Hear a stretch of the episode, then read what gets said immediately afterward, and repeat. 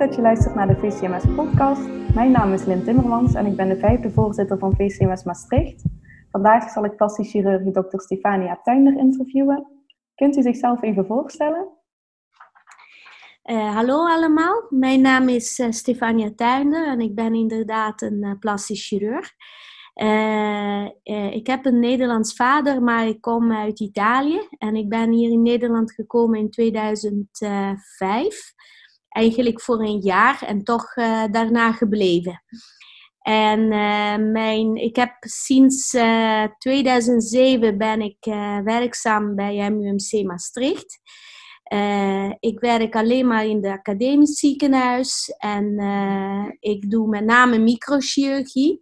En mijn aandachtsgebieden zijn uh, borstreconstructie en hoofdhalsreconstructie. En in de hoofdhals, ik ben met name gespecialiseerd in facialis reconstructie. Oké, dankjewel. Uh, en u bent plastisch chirurg. Uh, wat is de reden dat u voor dit vak heeft gekozen? nou ja, in het begin van mijn studie in de geneeskunde ik wou eigenlijk uh, interne doen. Want ik dacht, eh, nou, dan zie je van alles wat. Het is niet alleen maar een klein gebiedje, maar dat uh, kan je gewoon mensen in het algemeen uh, gewoon behandelen. Maar ik miste heel erg met mijn handen werken. En ik miste gewoon om resultaten te kunnen zien in een korte tijd. en dan ben ik in aanraking gekomen met de plastische chirurgie. En ook daar gebleven, omdat ja, als plastisch chirurg je werkt van top tot teen. Je doet van grof naar hele fijne chirurgie. Uh, heb je verschillende aspecten die je kan behandelen. En uh, meestal, als het goed is, dan kan je gewoon met je ogen de resultaten zien. Dus zijn heel tastbaar. Uh, de creativiteit is een belangrijk aspect. want je moet altijd creatief en ad hoc oplossingen vinden. Uh, en dan spreekt me heel erg aan. Oké. En je zegt creativiteit is heel erg belangrijk. Uh, bent u van zichzelf ook heel creatief? Of hoe blijkt dat dat u creatief bent? Uh, ja, ik hou van kunst. Uh, ik hou van heel veel activiteiten, als bijvoorbeeld ballet of dansen of naaien of uh, creëren, knutselen. Uh, dus ik denk dat uh, ja, redelijk creatief ben. en ja. Oké. En u zei al in het begin dat u van origine Italiaans bent, of in ieder geval in Italië heeft gewoond. merkt u een groot verschil tussen deze twee landen, tussen Nederland en Italië, op het gebied van de ontwikkeling voor de plastische chirurgie? Uh, nou ja, weet je, er zijn altijd de positieve en negatieve aspecten uh, overal. En uh, wat ik kan zeggen is dat Nederland heel goed geregeld is. ik, vind, ik heb best veel in de wereld gezien en ik vind dat de opleiding in Nederland is heel goed geregeld. de assistenten die wij leveren hebben ze echt een hele hoge niveau. Ehm, soms uh, de protocollen zijn een beetje te strikt, kunnen we zo zeggen. Uh, dus alles is zo goed geregeld dat alles werkt met protocollen. En eigenlijk in Italië is vaak andersom. Dus is gewoon chaos. Dus je moet zelf even proberen te kijken hoe kom je uit en om je weg te vinden. En misschien voor die reden dan uh, uh, creatief een oplossing vinden zit er meer in. Ehm, maar er zijn hele goede plastische chirurgen in Italië en in Nederland. En ik denk dat je kan een beetje het beste van maken van alles. Dus de positieve aspecten van allebei pakken. Oké. en wat is dan de reden dat u toch in Nederland bent blijven werken? Uh, ja, de opleiding, uh, met name heel veel jaren geleden, gingen minder uh, aanbieden. Um, dus ik ben plastisch chirurg sinds 2005. 2006 eigenlijk. Dat is ook wel veel veranderd in de tussentijd. Uh, maar toen, ook voor een vrouw, om chirurg te worden, was in Italië wel wat lastiger. Uh, wat minder mogelijkheden. En uh, ja, de hiërarchie en de structuur is anders in Italië dan hier. En uh, laat maar zo zeggen, Nederland spreekt me meer aan. Het is meer qua teamgevoel en qua mogelijkheden om jezelf te ontwikkelen. En ook in de onderzoek zijn, voor wat mijn ervaring is, wel beter in Nederland dan in Italië. Mm -hmm. Oké. Okay. Uh, en u had het eerder al over uw aandachtsgebieden toen u zichzelf voorstelde. Uh, vandaag zullen we het gaan hebben over de aangezichtsverlammingen. Uh, ja. Kunt u daar iets meer over vertellen, over waar het over veroorzaakt wordt? ja, de, de, de aangezichtsverlamming is één woord en achter zo'n woord staat een hele wereld eigenlijk. Uh, en dat is ook wat fantastisch is van, uh, van deze onderwerp. Uh, en ik hoop dat ik kan een beetje duidelijker maken, maar iedereen is natuurlijk welkom om, als deze periode over is, om een keer meedoen aan de kliniek of aan de operaties daarover. een aangezichtverlamming kan ontstaan bij de geboorte vanwege een, ja, een fout in de embryologische ontwikkeling van, uh, van de embryo, bijvoorbeeld. Of voor een trauma bij de geboorte. Hè, omdat onze schedel heel, heel uh, soepel is nog. Dus het kan zo'n kind uh, geboren zijn. Het kan later vanwege trauma's, vanwege tumoren op verschillende niveaus, vanwege ontstekingen in het oor. Uh, dus de oorzaken eigenlijk kunnen heel veel zijn. Het hele palet. Uh, en uh, ook de leeftijd dus kan heel verschillend zijn. Mm -hmm. En hoe wordt het dan meestal gediagnosticeerd? Ja, dat is heel zichtbaar. Hè? Dus dat heb je een half gezicht, die hangt gewoon. En uh, ik denk dat als jullie een beetje kennis van de anatomie hebben, dan, weten jullie als echt een uh, aangezichtverlamming door een schade aan de, uh, aan de facialiszenuw. Hè. Dan heb je en het oog en de mond gecompromitteerd. Dus dan heb je kwijlen bij de mond, de mondhoek hangt.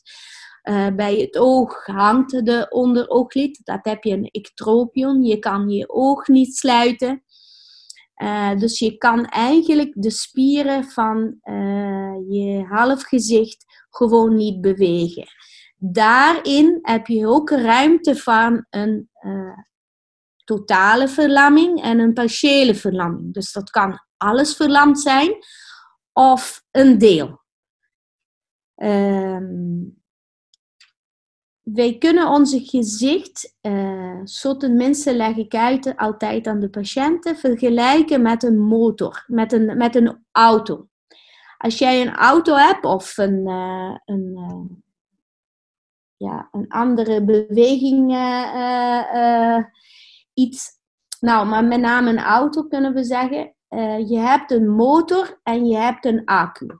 Een, Lamborghini zonder motor gaat nergens naartoe en een Lamborghini zonder een accu gaat ook nergens naartoe. Nou, in onze gezicht is ongeveer hetzelfde. De motor zijn de spieren van het gezicht. Meer dan 20 spieren die alle kleine uitdrukkingen uh, veroorzaken in ons gezicht. En de accu zijn de zenuwen. De sympathiek, met name de, de, uh, de facialis zenuw Um, dus nervus 7. Uh, die geeft inderdaad de motoriek aan onze gezicht. En uh, dus een schade aan de zenuw gaat ook uh, veroorzaken dat het, dat het gezicht niet meer beweegt. Dus de motor van onze gezicht niet meer werkt. Oké. Okay. Een beetje duidelijk. Ja, zeker. Uh, en is er dan nog aanvullende diagnostiek nodig of wordt de diagnose echt gesteld op basis van uh, ja, dat half verlamde gezicht? Nee, het is heel erg afhankelijk waarom hè? en hoe oud iemand is. Als uh, ja, een kind is, meestal heb je geen uh, extra diagnostiek nodig. Maar natuurlijk voor een volwassene, bijvoorbeeld in de bijlspalsie. Hè? Dus is een facialisverlamming die ontstaat, waardoor je niet precies weet uh, uh, waar de oorzaak is. Dus vaak patiënten worden wakker s ochtends en ze zijn verlamd. Uh, dat is extra diagnostiek nodig. Uh, dus dat moet je vaak de patiënten sturen naar een KNO-arts en dan worden een aantal uh, bloedwaarden gekeken. Het kan een virusprobleem zijn, het kan ehm, natuurlijk ook een tumor zijn dat, dat, dat is heel veel uh, die, uh, die kan gebeuren. In een traumageval is ook nodig om dat uh, te onderzoeken. Dus per casus moet je even kijken welke extra diagnostiek nodig is. Oké. En hoe bepaal je dan hoe je de patiënt gaat behandelen? Want er zijn verschillende behandelingsmogelijkheden, heb ik gelezen. Uh, nou, de acute behandeling, dus als iemand bijvoorbeeld uh, vanochtend wakker is geworden met een facialisverlamming, uh, ja, dan gaat naar de KNO-arts meestal. En daar wordt de diagnostiek en ook de acute behandeling in gang gezet. Bijvoorbeeld, als er geen oorzaak te vinden is, vaak is een virus, een herpesvirus of iets anders. Um, die heeft natuurlijk schade meestal in het oor uh, veroorzaakt. Dus in de mastoïd is de zenuw gezwollen geworden en heeft is, is gewoon beschadigd geraakt. In dat geval zijn bijvoorbeeld therapieën als prednison of andere acute therapieën ja, die, die worden niet door een plastisch chirurg gewoon in gang gezet, maar door een KNO-arts. Tuurlijk, als een tumor de oorzaak is, uh, het is ook de eerste behandeling door de KNO-arts en soms in combinatie met ons. Uh, als een facialisverlamming ontstaat, hè, dus de, wat wij uh, wat vaak te zien is, zo'n bijlspalsie, dus een verlamming waar je niet weet welke oorzaak is geweest uh, of welke oorzaak is van de, van de verlamming, ja, dat, dat de plastisch chirurg heeft geen acute rol. Maar dan wacht je even af dat het uh, vaak de zenuw herstelt zich een deel uh, of volledig van zichzelf. En aangezien dat zenuwen regenereren 1 mm per dag, moet je ongeveer een jaar wachten om te kunnen kijken hoeveel is teruggekomen van de functie van de patiënt. Um, als de oorzaak um, een trauma is, nou, dan probeer je de zenuw te herstellen. Uh, soms in combinatie met de KNO-arts. En dan moet je ook wachten om te kijken wat, wat voor uh, regeneratie gaat gebeuren en hoe gaat de zenuw herstellen als een tumor is en bijvoorbeeld de zenuw moet opgeofferd worden omdat betrokken is bij het proces, dan, tenminste in Maastricht, eh, dan opereren we direct met de KNO-artsen en uh, proberen we iets qua herstel, uh, ja, een aantal plastisch chirurgische operatie om te verbeteren de situatie van, uh, van de patiënt. Oké, en wanneer uh, gaat u dan opereren? Um, dus in, in uh, tumoren is vaak uh, tegelijkertijd als de zenuw opgeofferd moet worden. En als in andere gevallen, wij wachten vaak. En het is, um, het is best complex, want je kan um, een statische reconstructie doen en een dynamische reconstructie doen. Wat betekent? Met statische reconstructie betekent dat je iets doet om wat meer symmetrie uh, op rust te creëren in het gezicht van de patiënt. Dus betekent dat je met een, met een pees van de been ga je ophangen de mondhoek. Ga je de ectropion van, ectropion van het oog corrigeren. Dan ga je soms een goudgewicht in de bovenooglid zetten om het oog te, te laten sluiten.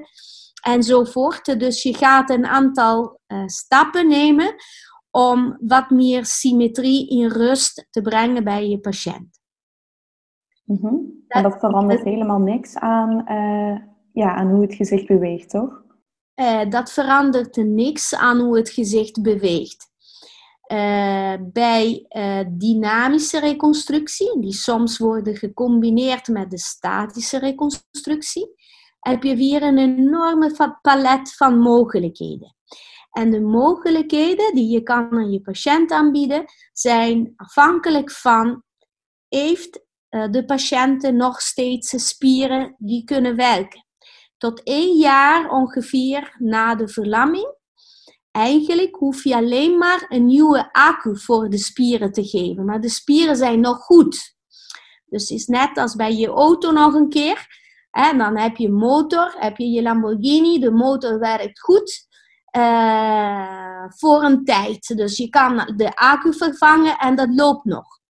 En hetzelfde is voor de spieren. Na één jaar, na twee jaar, hè, na een verlamming, de spieren worden ook, laat maar zo zeggen, redelijk, uh, ze, gaan, uh, ze worden atrofisch.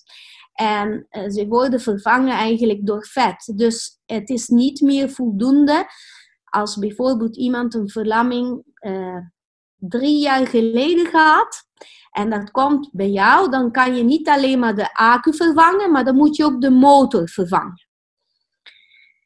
Of bijvoorbeeld is iemand zo geboren, dus de spieren hebben nooit gewerkt. Dus in het pakket van dynamische reconstructie is heel belangrijk wanneer de uh, verlamming is ontstaan. Is heel belangrijk om uh, daardoor om te weten als je moet een accu vervangen of accu en motor. Over de stroom, over de accu heb je ook verschillende mogelijkheden.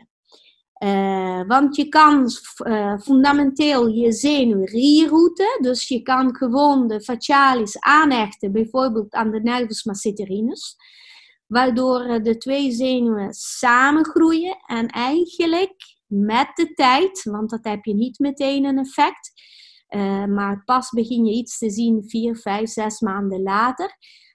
Patiënten moeten leren kauwen om te lachen. Dus je, dat ga je ook vragen, heel veel plasticiteit uh, van je hersen. En bij een kind bijvoorbeeld, dan kan je een grafte doen. Dus je kan de facialis van één kant proberen aanhechten met een tussenstuk, dus een zenuw van de been, een graft, aan de gezonde kant. Nou, best complex, hè? En dat hebben we alleen maar over, over, de accu. Dus dat heb je verschillende accu's die je kan gebruiken, laat maar zo zeggen. En dat is ook afhankelijk van de leeftijd van je patiënt enzovoort. Als de spieren ook niet goed zijn, dan moet je uh, ook spierweefsel uh, transplanteren. Dus dat moet je met de microchirurgische techniek, bijvoorbeeld een spier, vaak wordt een spier van de bovenbeen getransplanteerd in het gezicht, met zenuwen en bloedvaten, om opnieuw dynamiek toe te voegen. Uh, en dat hebben we nog niet over mensen die uh, maar, uh, waar maar een deel van de zenuw niet werkt. Laat maar zo zeggen, het is een techniek uh, heel erg op maat. Dus elke keer moet je net aanpassen je techniek aan de casus die voor je staat. En het is heel belangrijk dat uh, uh, microchirurgische technieken gewoon routine voor jou zijn. want anders het lukt gewoon niet. Hè? Bijvoorbeeld, uh, dan ga je transplanteren een spier in een gezicht. En dan heb je de vector van de spier niet, niet goed uh, in het gezicht. Ja, in plaats van lachen ga je gewoon uh, een hele rare grimas op het gezicht van iemand maken. ook als technisch de operatie goed gelukt is. Um, dat is, is ik zeg altijd, een, een, weer een andere niveau van chirurgie. Ook heel erg interessant. Uh, die vraagt heel veel geduld. Uh, want je transplanteert spieren, zenuwen. En dan moet je de tijd geven om dat te laten regenereren. Dus soms, voordat je een resultaat ziet, ja, dan moet je twee jaar wachten. Daarbij moet je een hele goede samenwerking met je patiënten hebben, want ze moeten ook fysiotherapie daarna krijgen. Um, dus je moet volgen en motiveren je patiënten, zodat ook je kan bevorderen de plasticiteit van hun, van hun hersen op het moment dat, er, dat een rerouting van een zenuw gewoon gaat gebeuren. Dus heel complex, maar tegelijkertijd heel interessant. Ja, inderdaad. En je zei net al dat het voor iedereen uh, net weer wat anders was. Dus dat, je echt pas, ja, dat het echt maatwerk is. Wordt zo'n aanpak dan vooraf bepaald of wordt dat pas gedaan als, uh, ja, als de patiënt op tafel ligt? Uh, nee, dat probeer je, de, probeer je van tevoren dat te doen, natuurlijk. Um, met hele lange gesprekken. Ik geef meestal twee, drie, vier gesprekken van één uur voordat ik bepaal wat ik ga doen en hoe ik ga doen. En um, voordat ik echt een strategie heb. Want je moet ook heel goed begrijpen wat de patiënt graag wil. Het is niet voor iedereen hetzelfde. En dat telt niet alleen maar voor dat, maar in het algemeen. Ik denk dat wij als artsen, als chirurgen, tenminste is wat ik geleerd heb in mijn carrière, moeten we um, leren om goed te luisteren naar onze patiënten. Want eigenlijk, wij zijn in dienst van onze patiënt. En uh, wat uh, voor jou goed is als chirurg, dat is niet per se goed voor jouw patiënt. Uh, dus het is heel erg belangrijk om te begrijpen, heb je voor je een patiënt die gemotiveerd is om, om alle oefeningen daarna te doen? Of een patiënt die zou nooit dat doen. Met name dat is belangrijk in kinderen. Uh, op welke leeftijd begint te opereren is heel erg belangrijk als een kind samenwerkend is of niet. Hè? Als je gaat inschatten van nou die luistert wel of luistert helemaal niet. Hè? Uh, en hetzelfde is voor volwassenen. En daarbij is eentje die zegt van nou, ik wil alleen maar een klein beetje meer symmetrie, ik wil geen grote operatie. En eentje die zegt nee, ik wil alles uh, uh, geven om de beste resultaten te bereiken. Dus het is heel erg belangrijk dat met name je plan past bij de plan van je patiënt. Uh, behalve dat, er zijn wel situaties waar je moet aangeven aan de patiënt van, nou, ik maak het open, ik moet even kijken of dat goed is of dat goed is en dan beslis ik dat. En dan kan je ook bepalen als een patiënt uh, bereid is om, hè, om, om ja, pas later te horen wat, wat gekregen heeft of niet. Uh, en dat gebeurt met name in de oncologie. Want op het moment dat een tumor weggehaald wordt, ja, je weet nooit precies wat kapot gaat en wat niet kapot gaat. dus je moet het een aantal voorstellen doen aan je patiënt. Maar je moet wel flexibel zijn op dat moment om te kijken, ja, en nu hoe los ik dat op? Ja, inderdaad. Ja. En uh, wat is nou voor u de uitdaging? Of wat, ja, wanneer vindt u een operatie echt geslaagd? Uh, als je patiënt tevreden is. Uh, ik wil wel toevoegen, deze uh, niche van chirurgie uh, is een chirurgie die geeft ook nog veel verbeteringen, verbeteringmogelijkheden in de volgende jaren. Want we zijn veel weg van perfectie. Dus onze gezicht en de plasticiteit van onze hersenen is zo complex dat het uh, onze werk, voor hoe moeilijk en hoe verfijnd is op dit moment, is heel veel weg van optimaal. Ehm, dat moet ook heel duidelijk zijn voor je patiënten. Ehm, maar uh, een operatie is geslaagd op een, patiënt, op een moment dat jij een tevreden patiënt voor je hebt. En soms, uh, dat is niet volledig overlappend met uh, je eigen tevredenheid. Je probeert altijd uh, het beste te bereiken. Je weet ook wat je kan bereiken en wat je kan niet bereiken. Soms uh, de patiënt heeft een hoger expectatief dan jou en soms een lager expectatief. Uh, wat ik probeer altijd is om door te zetten en doorgaan tot en met een patiënt in ieder geval uh, genoeg tevreden is. En ja, tover helaas kunnen we nog niet. het zou wel fijn zijn. Misschien jullie als jonge artsen uh, gaan dat doen in de toekomst. Bij ons, bij mijn generatie, lukt het nog niet. Dus dat, uh, dat doe je wat je kan. Maar ja, dan belangrijk is, is de tevredenheid van je patiënt.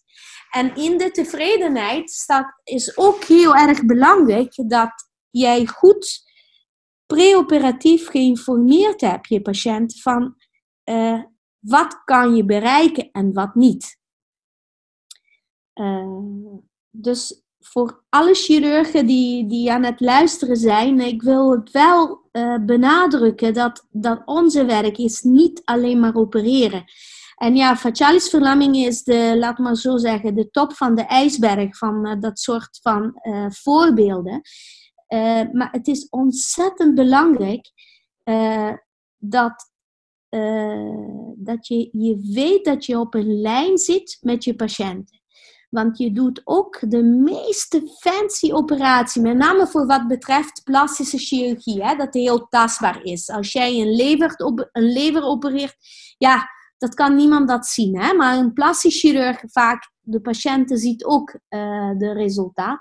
En het is ontzettend belangrijk dat jij niet een hele fancy iets doet. En dan bijvoorbeeld jouw patiënt kan het uh, bijvoorbeeld uh, niet accepteren een litteken ergens anders. Um, daardoor is heel erg belangrijk om goed te luisteren naar uh, ja, naar, je eigen, naar je eigen patiënt. En niet alleen maar denken, ik kan dat doen, ik kan dat, ik kan bereiken. Maar wat wilt en wat wil bereiken wie voor me staat. Dat is denk ik ja, een punt die aan jullie als toekomstige chirurgen wil ik graag geven. nou, heel mooi. ik denk ook een heel belangrijk punt. Uh, en u had het al over informeren. Uh, er zullen natuurlijk, ja, in iedere operatie zitten ook risico's. Met welke risico's moet je rekening houden bij een facialisreconstructie? Uh, ja, uh, soms theoretisch kan je ook bijvoorbeeld als je een deel van de functie van de, van de zenuw hebt bewaard of in ieder geval nog intact is, zou je kunnen die verliezen. Uh, kan je je reconstructie verliezen. Natuurlijk kan je alle risico's die gebonden zijn aan een operatie, net als nabloeding en infecties enzovoort. Dus om een, in één kleine categorie, heel veel risico in een kleine groep te kunnen proberen te verzamelen, is eigenlijk je, je kunt verliezen ook wat je hebt. Er zijn patiënten die, met name als de verlamming volledig is, hebben ze niet zoveel te verliezen. Want ja, erger dan dat kan het niet. Ehm, maar met name in de partiële reconstructies, hè, dan kan je eindigen met een litteken ergens anders enzovoort. En ja, geen verbetering, of zelf een verslechtering van je situatie. Gelukkig gebeurt eigenlijk bijna nooit. Maar theoretisch kan het. Er zijn wel grote operaties. Dus. Ja, u zegt al grote operaties. Hoe lang ja. uh, bent u ongeveer met zo'n operatie bezig? Het is heel erg afhankelijk van de operatie. Uh, maar soms ben je ook tien uur bezig in een stuk. Zo, dat is wel ja. een lange operatie inderdaad. Ja, en voert u zo'n operatie uit in een teamverband? Of bent u de enige plastisch chirurg die dan aanwezig is? Um, wij werken veel ook met andere specialismen. Soms moet je met een neurochirurg werken of eh, nog vaker met een KNO-arts, in het geval van tumoren enzovoort.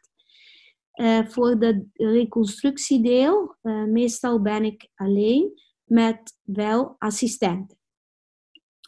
Ehm, en ja, het succes van de operatie is natuurlijk afhankelijk van, van iedereen, ook van de anesthesist, uh, van de OK-teams, uh, verpleegkundigen enzovoort. Ik heb een dedicated team, met name tussen de verpleegkundigen.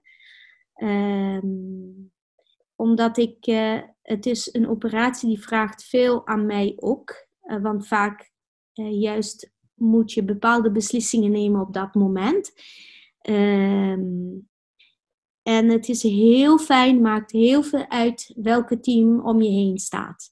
En ik heb een paar verpleegkundigen die weten precies wat ik nodig heb, uh, uh, wat ik ga doen enzovoort. En dan maakt je leven heel makkelijk. We hebben hele goede assistenten die uh, ook best veel van weten. Dus maakt ook het leven heel makkelijk. En de uh, anesthesisten zijn ook heel goed in ons, uh, in onze ziekenhuis. En ehm, ja, uiteindelijk wat het lukt is niet alleen afhankelijk van van je eigen werk, maar van het teamwerk. En dan merk je wel, als je gaat bijvoorbeeld als gastoperateur ergens anders uh, opereren. Uh, dat is me een aantal keer gebeurd om een bepaalde operatie in een ander ziekenhuis of in een ander land uh, te doen. En dan realiseer je pas op dat moment hoe belangrijk is je eigen team. En hoe goed heb je thuis? Laat maar zo zeggen. Ja, inderdaad. Uh, en hoe vaak doet u zo'n operatie? Uh, wisselt. Uh, soms heb je maanden waar heb je ehm, ja, twee, drie van die operaties. soms heb je maanden met maar één. Ehm, dus het wisselt een beetje ja, dat is niet een pathologie die, die je elke dag doet. En dan ga je natuurlijk je microchirurgische skills wel op peil houden met andere soort reconstructie, net als borstreconstructie. Die komen hier voor. Of uh, na trauma of met orthopeden enzovoort. Uh, maar dat doe je niet elke dag in ieder geval. Uh, facialis verlamming reconstructies. En is er een moment uh, ja, van de operaties die u de afgelopen tijd heeft gedaan, wat u heel erg is bijgebleven of wat u heel erg bijzonder vond? Elke keer uh, die een patiënt bij jou komt, bijvoorbeeld als je kinderen opereert, hè, dan doe je zelf in twee tempi. Moet je eerst een graft van de, uh, van, de, van de gezonde kanten naar de zieke kanten brengen. Negen maanden wachten, een spier transplanteren. Weer negen maanden wachten vaak. Dus je weet nog niet of, of je goed werk geleverd hebt hmm, in de eerste twee jaar. En als het uh, een patiënt komt uh, bij jouw poli en dat zie je de eerste teken van een glimlach, ja, dan is pas een goede moment. Uh, ik heb een kindje op dit moment, zij is uh, vijf jaar. Uh, ik volg haar sinds de geboorte. En ze heeft al de twee-stap-operatie gehad. En ik denk drie of vier maanden geleden heeft.